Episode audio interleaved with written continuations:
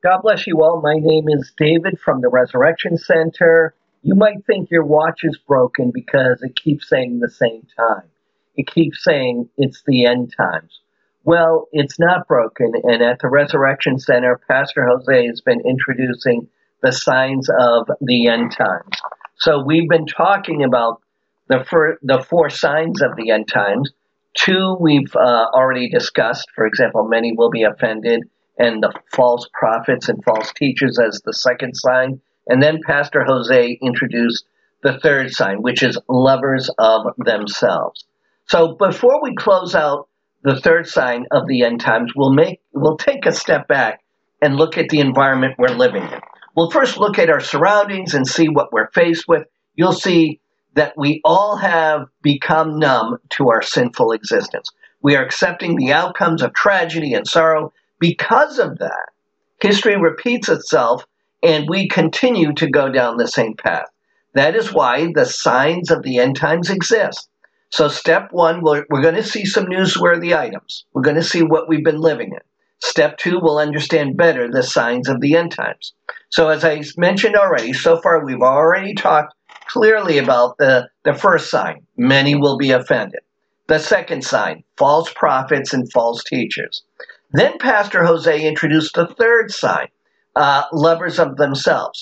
Today, we continue on the third sign.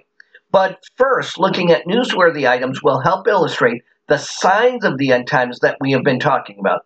Then we'll dive deeper and investigate further the third sign, lovers of themselves. So buckle up, strap in, and hang on.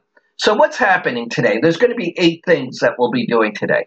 Number one, we'll do a reminder of the first three signs of the end times. Number two, we'll look at the world we live in today. Number three, we'll look at the delusional state we are in. Number four, more on the third sign, lover of themselves.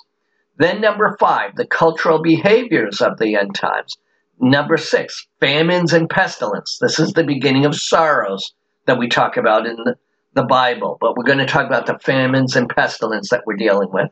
And number seven, we'll talk about the hope for those who trust the Lord. And our focus will be on 2 Timothy chapter 3, verse 2, and Matthew chapter 24, verse 3 through 14.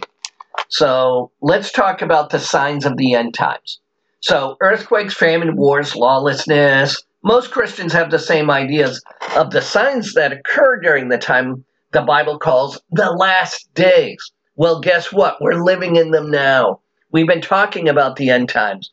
First, many will be offended. Second, false prophets, false teachers.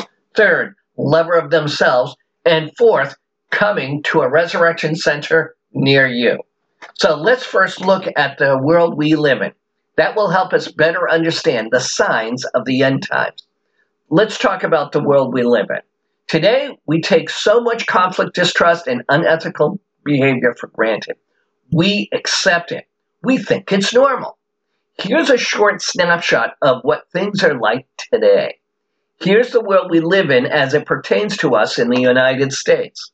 Before we apply the signs to the end times, let's look at the following. There are six things. Number one, gun violence in safe settings. Number two, the global recession of 2008 2009. Number three, language and politics. These are our leaders. Number four, uh, Black Lives uh, Matter and the George Floyd incident. Uh, number five, the Me Too movement. by the way, Bill Cosby was released. Number six, January 6th insurrection and the Capitol riots. After we look at this, then we'll understand how the signs of the end times are more recognizable. By talking about these topics, our eyes will be open. So let's take a look. Number one, gun violence in safe settings.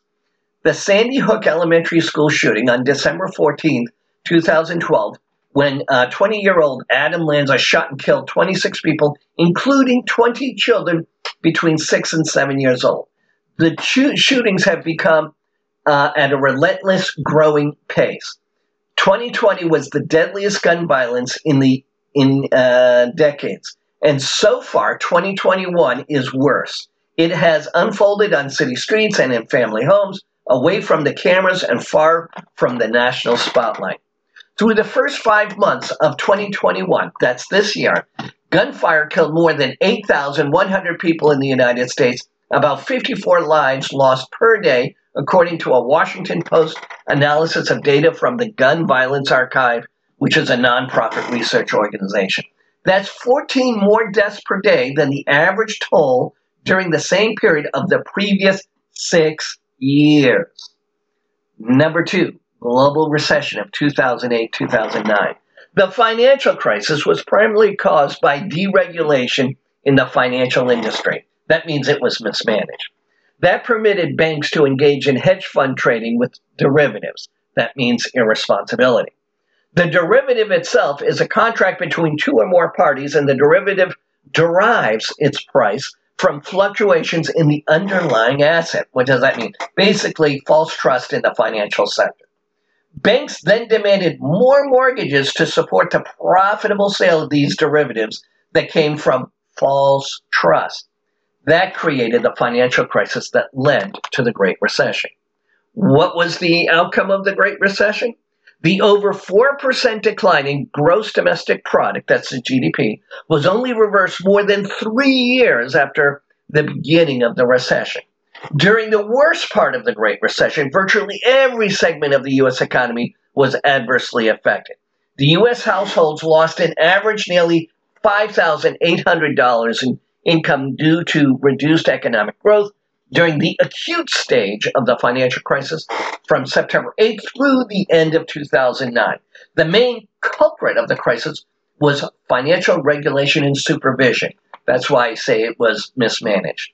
The entrusted regulators were not good stewards of financial prosperity affecting households. The 2020 recession was the worst recession since the Great Depression.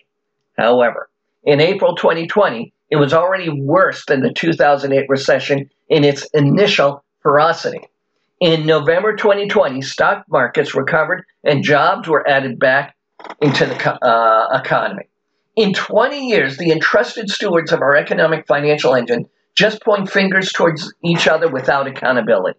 It's a behavior that is destructive, that has a ripple effect going all the way to our children and they are our future. The destructive behavior of not having accountability is now considered normal, which is why history repeats itself. Number three, language and politics. This, this is coming from our leaders. People look up to our leaders. Cursing in public. Is it legal? Although it's probably not a great idea to curse in public, most states don't punish you for it unless it is followed by threats or fighting words. Some states, like Virginia, for example, still have laws predating the Civil War which make profane swearing a class 4 misdemeanor. How about that? But today, politicians have a long history of swearing, and they are the leaders we are, uh, that we are to look up to and follow their example. They are our model. Recordings of the White House during the Johnson and Nixon administration in the 1960s and 70s document extensive presidential profanity. Andrew Jackson reportedly swore so much that his pet parrots started imitating him to the point it had to be removed from Jackson's funeral. but for the most part, politician profanity has been either fleeting or shuttered behind closed doors until recently. Research by analytics from GovPredict uh, found that politicians' use of profanity on Twitter has taken off. In the three years ending in 2016, politicians tweeted a total of 408 profanities. Contrast that with the next three years, where profane tweets increased by nearly 15 times to 6,047.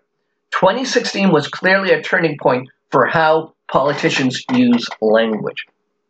Now, number four BLM, Black Lives Matter, and the George Floyd environment. Black Lives Matter is a decentralized political and social movement protesting against incidents of police brutality and all racially motivated violence against black people. The killing of George Floyd, an unarmed black man in Minneapolis, Minnesota on May 25th, 2020, sparked protests across the United States and worldwide. And number five, the Me Too movement. Bill Cosby is released. The Me Too movement with variations of related local or international names. It's a social movement against sexual abuse and sexual harassment where people publicize allegations of sex crimes. One of the biggest effects of the Me Too movement has been to show Americans and people around the world how widespread sexual harassment, assault, and other misconduct really are. Sexual harassment has hardly been erased in the workplace.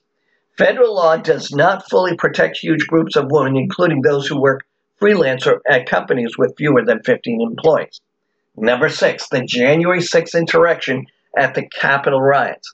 On Wednesday, January 6, 2021, the United States and Washington, D.C. was stormed during a riot and violent attack against the U.S. Congress, and that was all on television. You saw the videos. A mob of violent uh, rioters attempted to overturn uh, defeat in the 2020 presidential election by disrupting the joint session of Congress assembled to count electoral votes to formalize the president elect's victory. Five people died either shortly before, during, or after the event. One was shot by Capitol Police, one died of drug overdose, and three succumbed to natural causes. More than 140 people were injured. The assault on the Capitol generated substantial global attention and widely condemned by political leaders and organizations, both in the United States and internationally.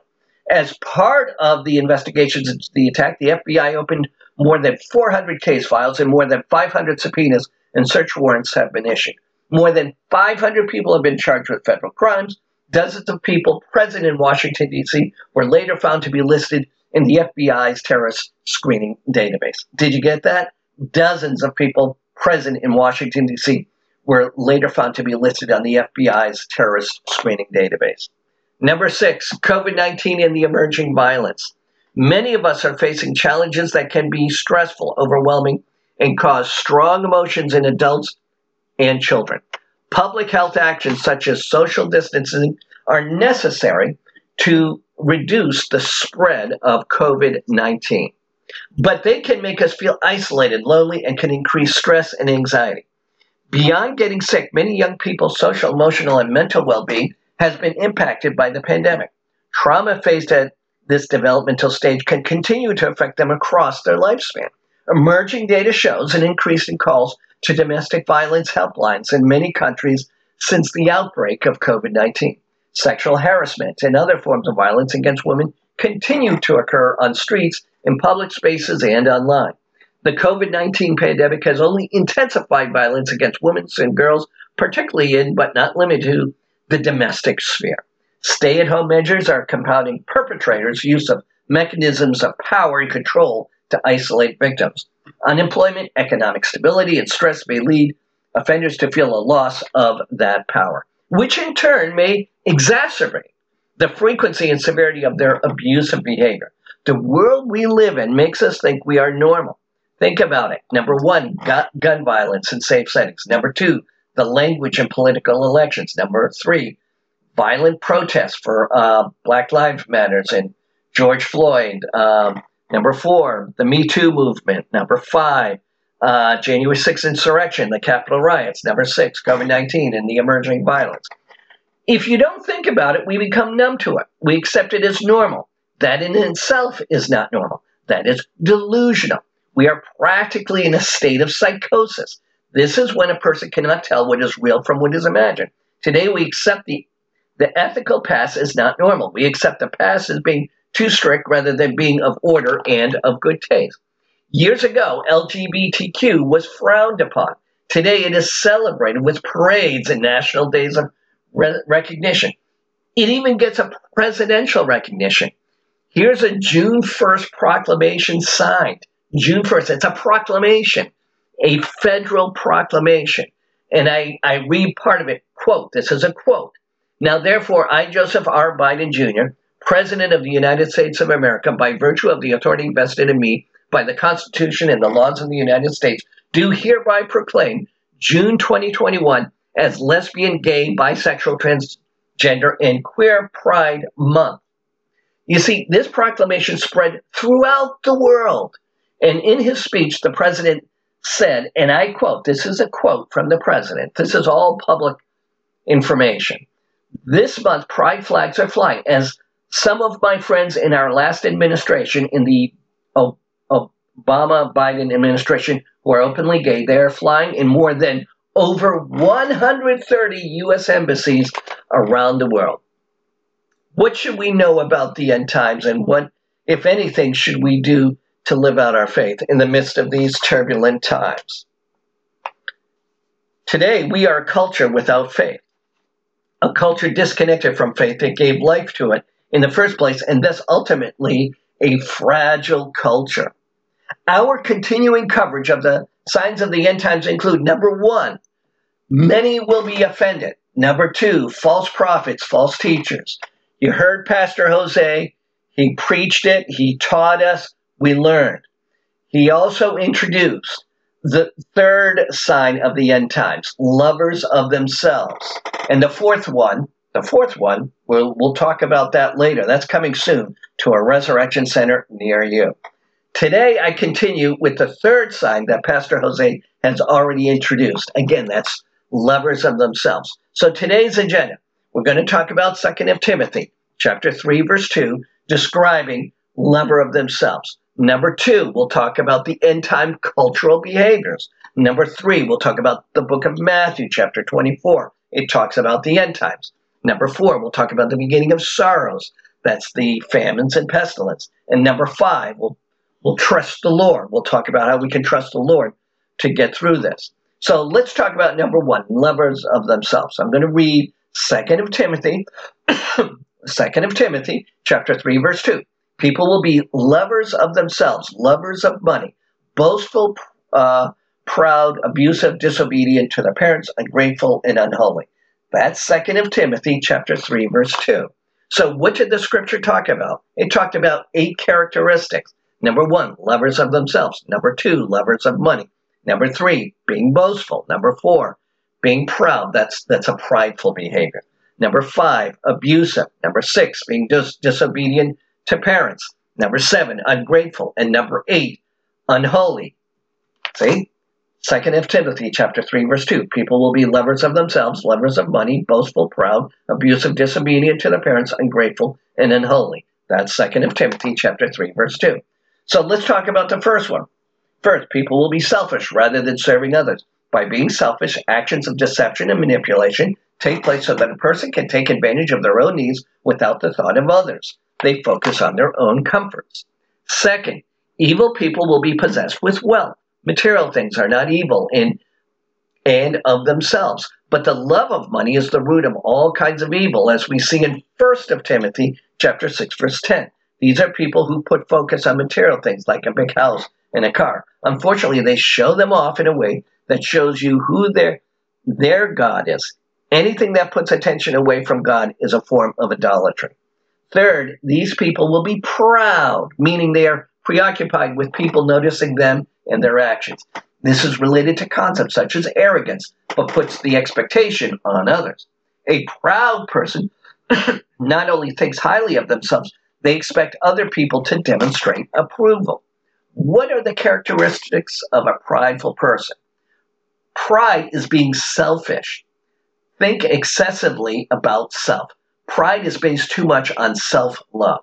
Thinking the worth of ourself is higher than it actually is. This is all about self worship, preoccupation with the image, uh, uh, our own image or self. That's that is uh, the characteristics of a prideful person. Pride is narcissism. It means in love with our image or self. So that's the characteristics of a prideful person. Fourth, fourth, let's talk about the fourth one. Such people will be arrogant. This is from the Greek word uh, literally meaning putting oneself above others. This term seems to refer more to one's state of mind, while the idea of selfishness involves a similar problem, but indeed. Being arrogant means overbearing pride or self importance. Another example of arrogance is when a person thinks he is never wrong. The definition of arrogant is sometimes is someone, I should say, who is full of self worth or self importance and who tells and shows that they have a feeling of superiority of over others. No one likes to be around an arrogant person since it is a quality that, that does not attract people. Yet some people may be arrogant and find it difficult to recognize it. Here's our signs you're arrogant. Okay, I'll just give a couple. Number one, you're constantly late. There's nothing absurd in being or showing up late once in a while. This may be a bad habit on your part. However, when you're constantly do this intentionally, this could be a sign that you are arrogant because you seem to feel that like your time is more valuable than others. Number two, you interrupt others a lot.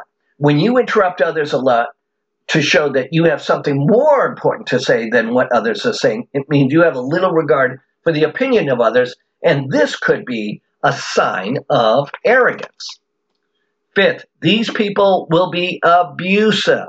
Types of abusive behavior are designed to intimidate and control the victim.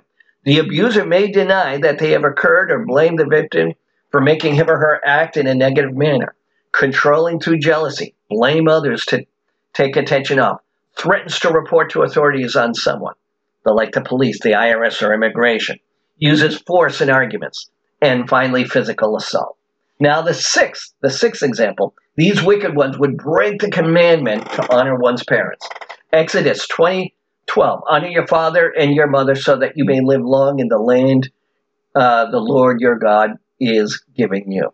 This is a common thread in the lives of those who despise authority. Children who do not respect their parents typically do not respect anyone. Those who do not honor their parents in this context have problems beyond simple family conflict. Just listen to our youth. Look at how parents respond. Just observe the lack of obedience. Number seven, they will be ungrateful or unthankful.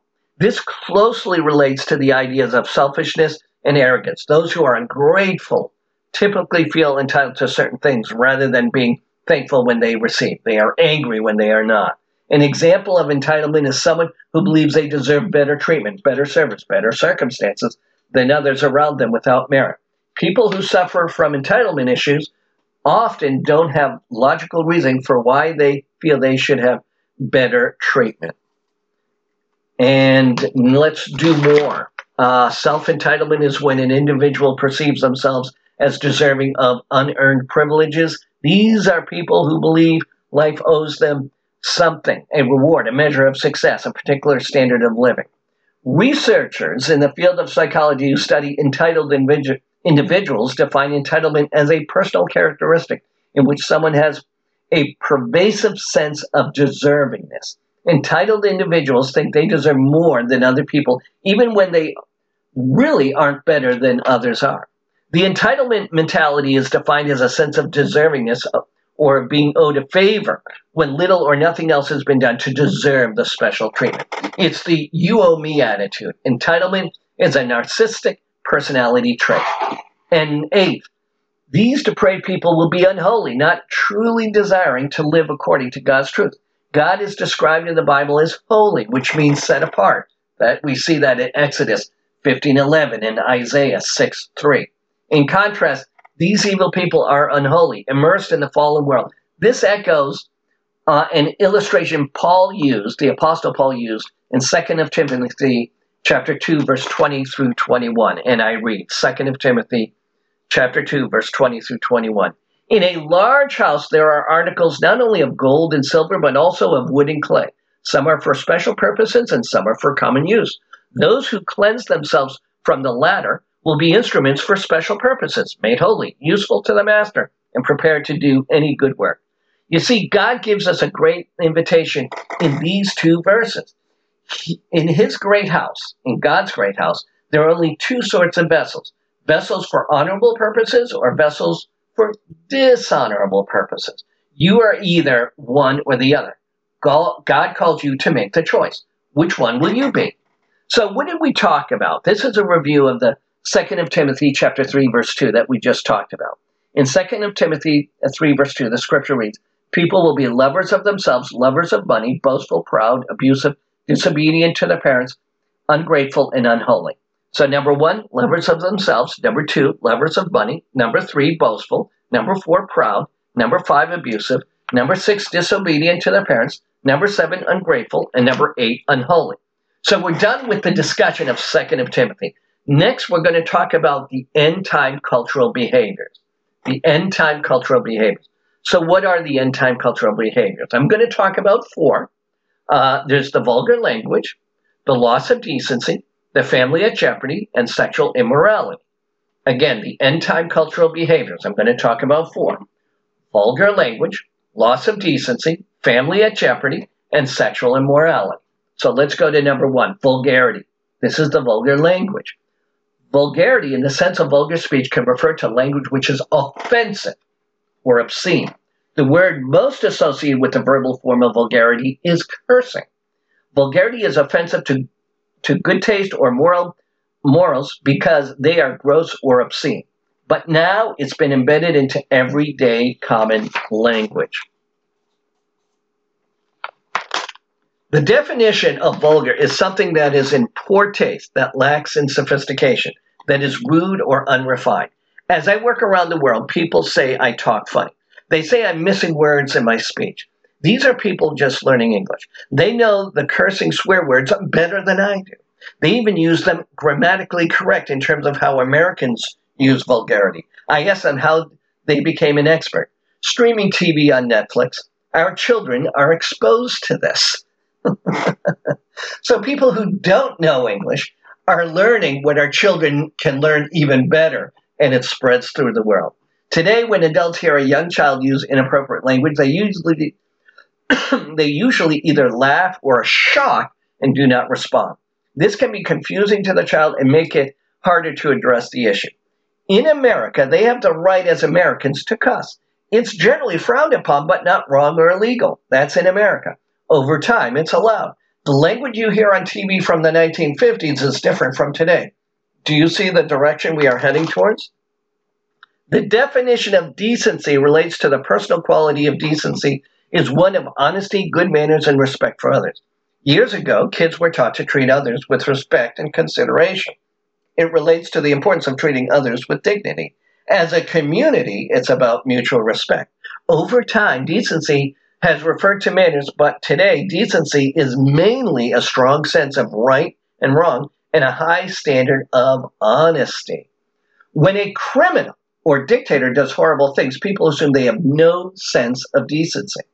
We see the, devalua- the devaluing of integrity in the workplace, in politics, in friendships, in romantic relationships. There is a growing trend of manipulation and deception driven by selfishness. The greed driven comes from a flavor of underhandedness that has grown more acceptable than before. People have greater and greater difficulty being honest and instead find it easier to say what the other person wants to hear face to face and then reveal their real intentions and feelings via their actions failing to deliver or by reversing themselves later. This dangerous and disturbing trend will be harmful and erode trust. That's the world we are living in. Granted, politicians were not always the most virtuous people, but they at least attempted to project images of honest, honesty and integrity. TV shows in the distant past had a value system that depicted people who would follow the golden rule and do the right thing with respect to the rights and feelings of others. That brings us to today. TV, movies, streaming content, and video games are loaded with gross violence. People are depicted, uh, police, I should say, police are depicted violating rights and beating confessions from suspects from what they see as the greater good. People are slaughtered in great numbers with no regard to the sanctity of life. Is it any wonder that mass shootings are occurring with increasing frequency? What are we talking about related to a family in jeopardy? We're going to talk about number three family in jeopardy. Uh, it's broken families, unhappy marriages, uh, unhealthy relationships, divorced couples, abused spouse, husband, wife, child, dysfunctional children, troubled teenagers, and struggling, frustrated parents. Uh, a broken family is a unit where the family members have significant emotional problems with one another. As a child, you don't realize it, but this environment's effects are life changing. There could be abuse or neglect, and there's definitely a lack of support for a child or children in the family. Today, we see broken families. Divorce is greater than 50%. People are choosing not to get married and live in fornication. Uh, this way, they have a back door. The institution of marriage teaches us that that in marriage, it's not about you; it's about your spouse and children. A large population of people today come from broken families. The emotional stress of a divorce alone can be enough to stunt your child's academic progress. But the lifestyle changes and instability of broken family can contribute to poor educational outcomes. When you come from a broken family, it feels like you're isolated and cut off from the rest of the world. Being so distant to a parent or a sibling often pressures you into feeling like you need to deal with it yourself. It hurts because it's sometimes difficult to understand why your family is like this. Here are some signs of an unhealthy relationship. Number one, physical abuse. Your partner pushes you, hits you, or destroys your things. Number two, control your partner. It's control. Your partner tells you what to do, what to wear, or who to hang out with. Number three, humiliation. Your partner calls you names, puts you down, or makes you feel bad in front of others. Now let's talk about number four, sexual immorality. First of all, immorality is a violation of moral laws, norms, or standards. It refers to an agent doing or thinking something they know or believe to be wrong. Let's just say it sexuality is God's design. He alone can define the parameters for its use. It's God's design. The Bible is clear that sex was created to be enjoyed between one man and one woman who are in a covenant marriage until one of them dies. That's in Matthew chapter 19, verse 6. Matthew chapter 19, verse 6 says, So we are no longer two, but one flesh. Therefore, what God has joined together, let no one separate. Biblically, sexual immorality is defined as any activity in the realm of sexuality, of course, that lies outside of marriage relationship. And biblically, a marriage relationship is defined as one man and one woman. Sexuality is God's sacred wedding gift to human being.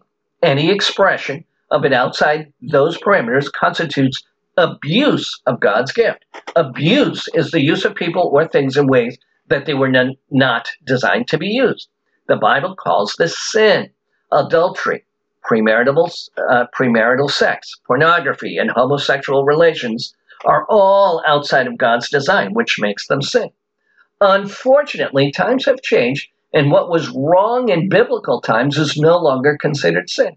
In the New Testament, the word most often translated sexual immorality is porneia. This word is also translated as whoredom, fornication, and adultery. It means surrendering of sexual purity and is primarily used of premarital sexual relations. From this Greek word, we get the English word pornography, stemming from the concept of selling off.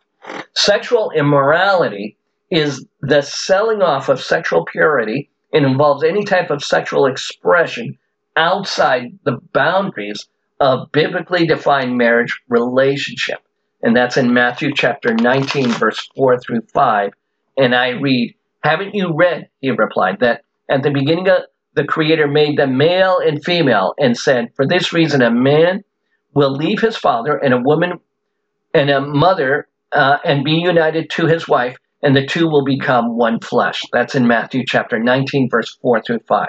This scripture relates to the institution of marriage created by God and written in the Bible. We as a people forgot that. So, what did we just talk about? We talked about the end times cultural behavior. There were four of them that I ta- talked about. I talked about the vulgar language. Number two, I talked about decency, the loss of decency. Number three, we talked about a family at jeopardy. And number four, we talked about sexual immorality. So, number one, vulgar language. Number two, loss of decency. Number three, family at jeopardy. And number four, sexual immorality. Now, we finished talking about the end times cultural behaviors. Now, we'll talk about what we can learn from Matthew chapter 24 eh, about the signs of the end times. So let's take a look at what Matthew chapter 24 talks about. What can we learn from that? So let's let's learn from that. Number 3 is the topic that we're talking about is Matthew chapter 24 verse 3 through 14. I'm going to read that. Matthew chapter 24 verse 3 through 14. As Jesus was sitting on the Mount of Olives, the disciples came to him privately. Tell us, they said, when will this happen, and what will be the sign of your coming and of the end uh, of the end of the age? Uh, Jesus answered, Watch out that no one deceives you, for many will come in my name, claiming I am the Messiah, and I will deceive many. You will hear of wars and rumors of war, but see to it that you are not alarmed. Such things must happen but the end is still to come. Nation will rise against nation, and kingdom against kingdom. There will be famines and earthquakes in various places. All these are the beginning of birth pain. Then you will be handed over to be persecuted and put to death, and you will be hated by all nations because of me. At that time, many will turn away from the faith and will betray and hate each other and many false prophets will appear and deceive many people. Because of the increase of wickedness, the love of most will grow cold, but the one who stands firm to the end will be saved. And this gospel of the kingdom will be preached in the whole world as testimony to all nations, and then the end will come. See, here's a summary of Matthew ch- chapter 24, and I'll, I'll give the whole chapter so you understand. See, Jesus teaches them that they should t- take care not to be deceived by people who falsely uh, claim to come as his representative after he has left them. He tells them that although many terrible things will happen that will alarm them and cause them to think that the world is ending, these will not be true signs. The events he predicts include wars, famines, and earthquakes. He tells them that the disciples themselves will be hated, tortured, and killed because of their devotion to Jesus Christ. He explains that many of his followers will fall away and betray the rest, that the false prophets will come and deceive many. Jesus teaches that those who stay true to him and his teachings will be saved, and that the world will not end until the good news of the gods of God's kingdom is proclaimed to the whole world. But when the world does end, it will be violent and sudden like lightning. His followers must not waver or turn back, but continue to follow God's teaching. He tells them that they must not deviate from what he himself has taught them, even if false prophets give seemingly credible signs. Jesus predicts signs like the darkening of the sun and the moon and then tells them he will return in glory. He says he will send his angels to gather his true followers to him. Uh, though the world will pass away, his teachings will remain in the true guide for their survival. Jesus tells them that only God, the Father, knows when the end of the world will come, so that they should be ready at any time and always live in the way He has taught them. In this way, they will be sure of eternal life in the kingdom of heaven. That's uh, Matthew chapter 24. Now we're going to talk about famines and pestilence, i.e., let's talk about COVID 19, shall we? While the term pandemic is the modern term and never used in scriptures, the Bible does use ancient Hebrew and Greek words for pestilence and plagues at least 127 times. Pestilence means a deadly and overwhelming disease that affects an entire community. The Black Plague, a disease that killed over 30% of Europe's population, was certainly pestilence. Pestilence is, is also one of the four horsemen of the apocalypse in the book of Re- Revelation. While not every use of the words pestilence and plagues in the Bible refers to a terrible infectious disease, many of the references do. Throughout the Bible, we see repeated examples of God using diseases to accomplish his divine and sovereign purposes. Because Pharaoh refused to set the Israelites free, God decided to punish him, sending 10 plagues on to Egypt. These include the plague of blood. God ordered Aaron to touch the river Nile with his staff, and the waters were turned to blood. What are God's sovereign purposes for using such terrible diseases? Here they are. Number one, executing divine judgment on an individual, a nation, or many nations for chronic unrepentant sin. Number two, warning other individuals and nations that they too could face divine judgment for chronic unrepentant sin. And number three, shaking an individual nation or many nations so that they will wake up from spiritual slumber or rebellion, repent of their sins, and turn in faith to a holy, personal, biblical, healthy relationship with God. In the Gospels, Jesus Christ warns his disciples that pestilences will be one of the signs of the last days of human history, a time of shaking the world to wake up and realize that Christ's return to judge and reign over the earth is increasingly imminent. Let me read Matthew chapter 24, verse 3 through 8. Let's, let's read that. Now, as he sat on the Mount of Olives, the disciples came to him privately, saying, Tell us when will these things be, and what will be the sign of your coming and the end of age? And Jesus answered and said to them, Take heed that no one deceives you, for many will come in my name, saying, I am the Christ, and will deceive many. And you will hear of wars and rumors of wars. See that you are not troubled, for all these things must come to pass but the end is not yet, for the nation will rise against nation and kingdom against kingdom, and there will be famines, pestilences, and earthquakes in various places. All these are the beginning of sorrows. Now, let me share with you Luke chapter 21, verse 10 through 12. Luke chapter 21, verse 10 through 12.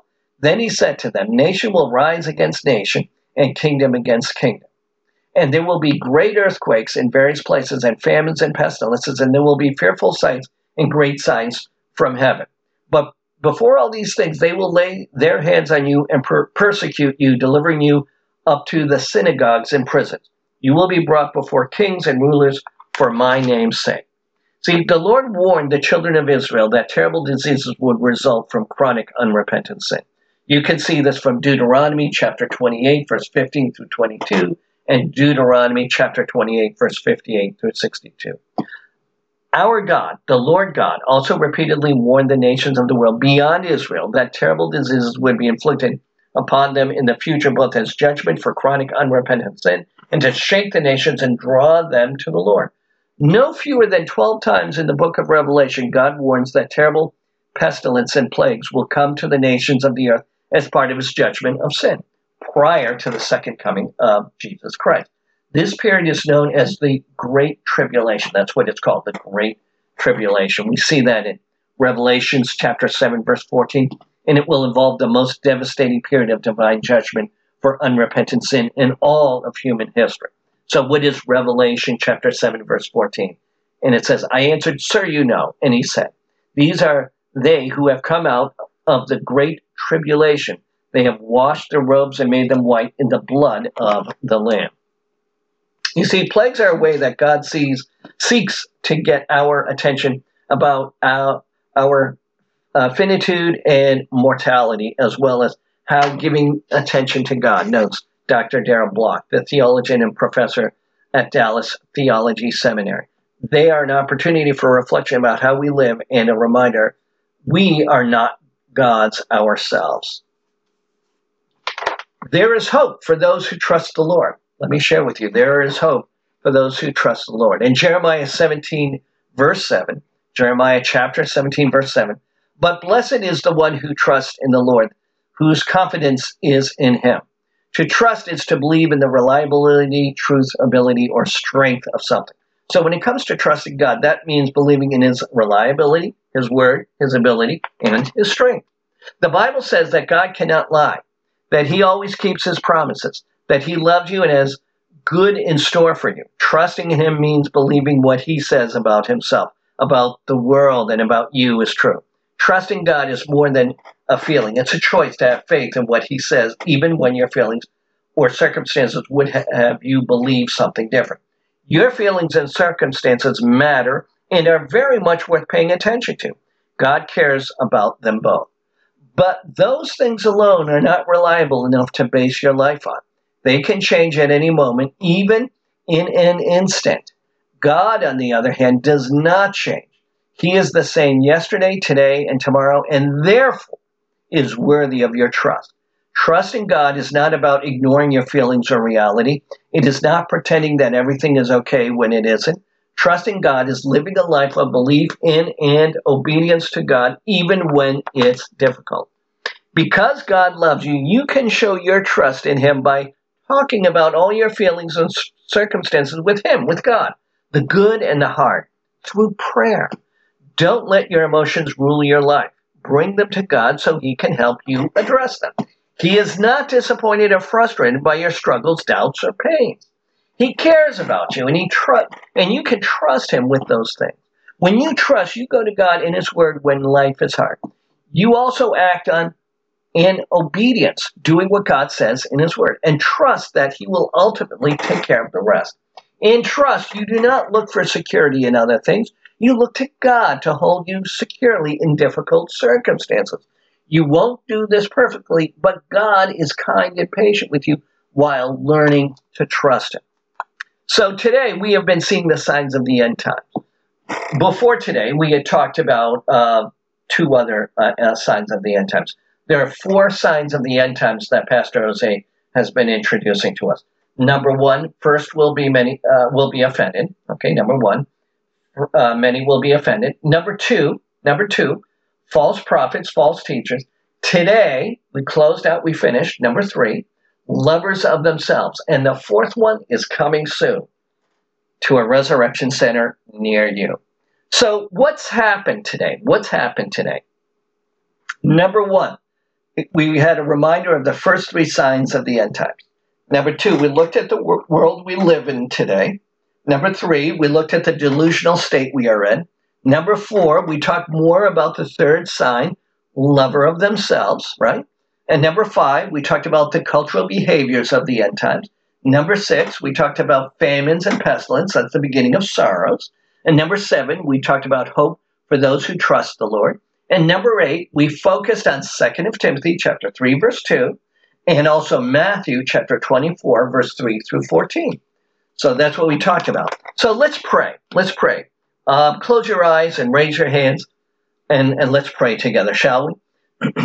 dear Lord, you tell me to put my trust in you when, when I'm afraid. Come into me, dear Lord, and fill me with your Holy Spirit. I put my trust and my faith in you because I know that nothing is impossible with you.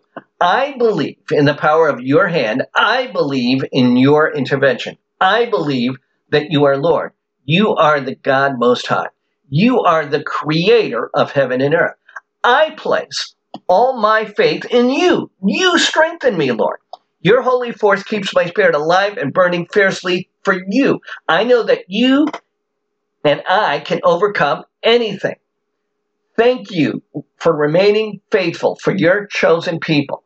Thank you for guiding me in my life and helping me to become a vessel for your will. I pray that I continue to put my faith and trust in you because you know all things. You know what the hearts of your people need, and I know you will help me through whatever this life brings. Dear Lord, you strengthen me. Thank you for guiding me in my life and helping me to become a vessel for your will. I pray that I continue to put my faith and trust in you because you know all things.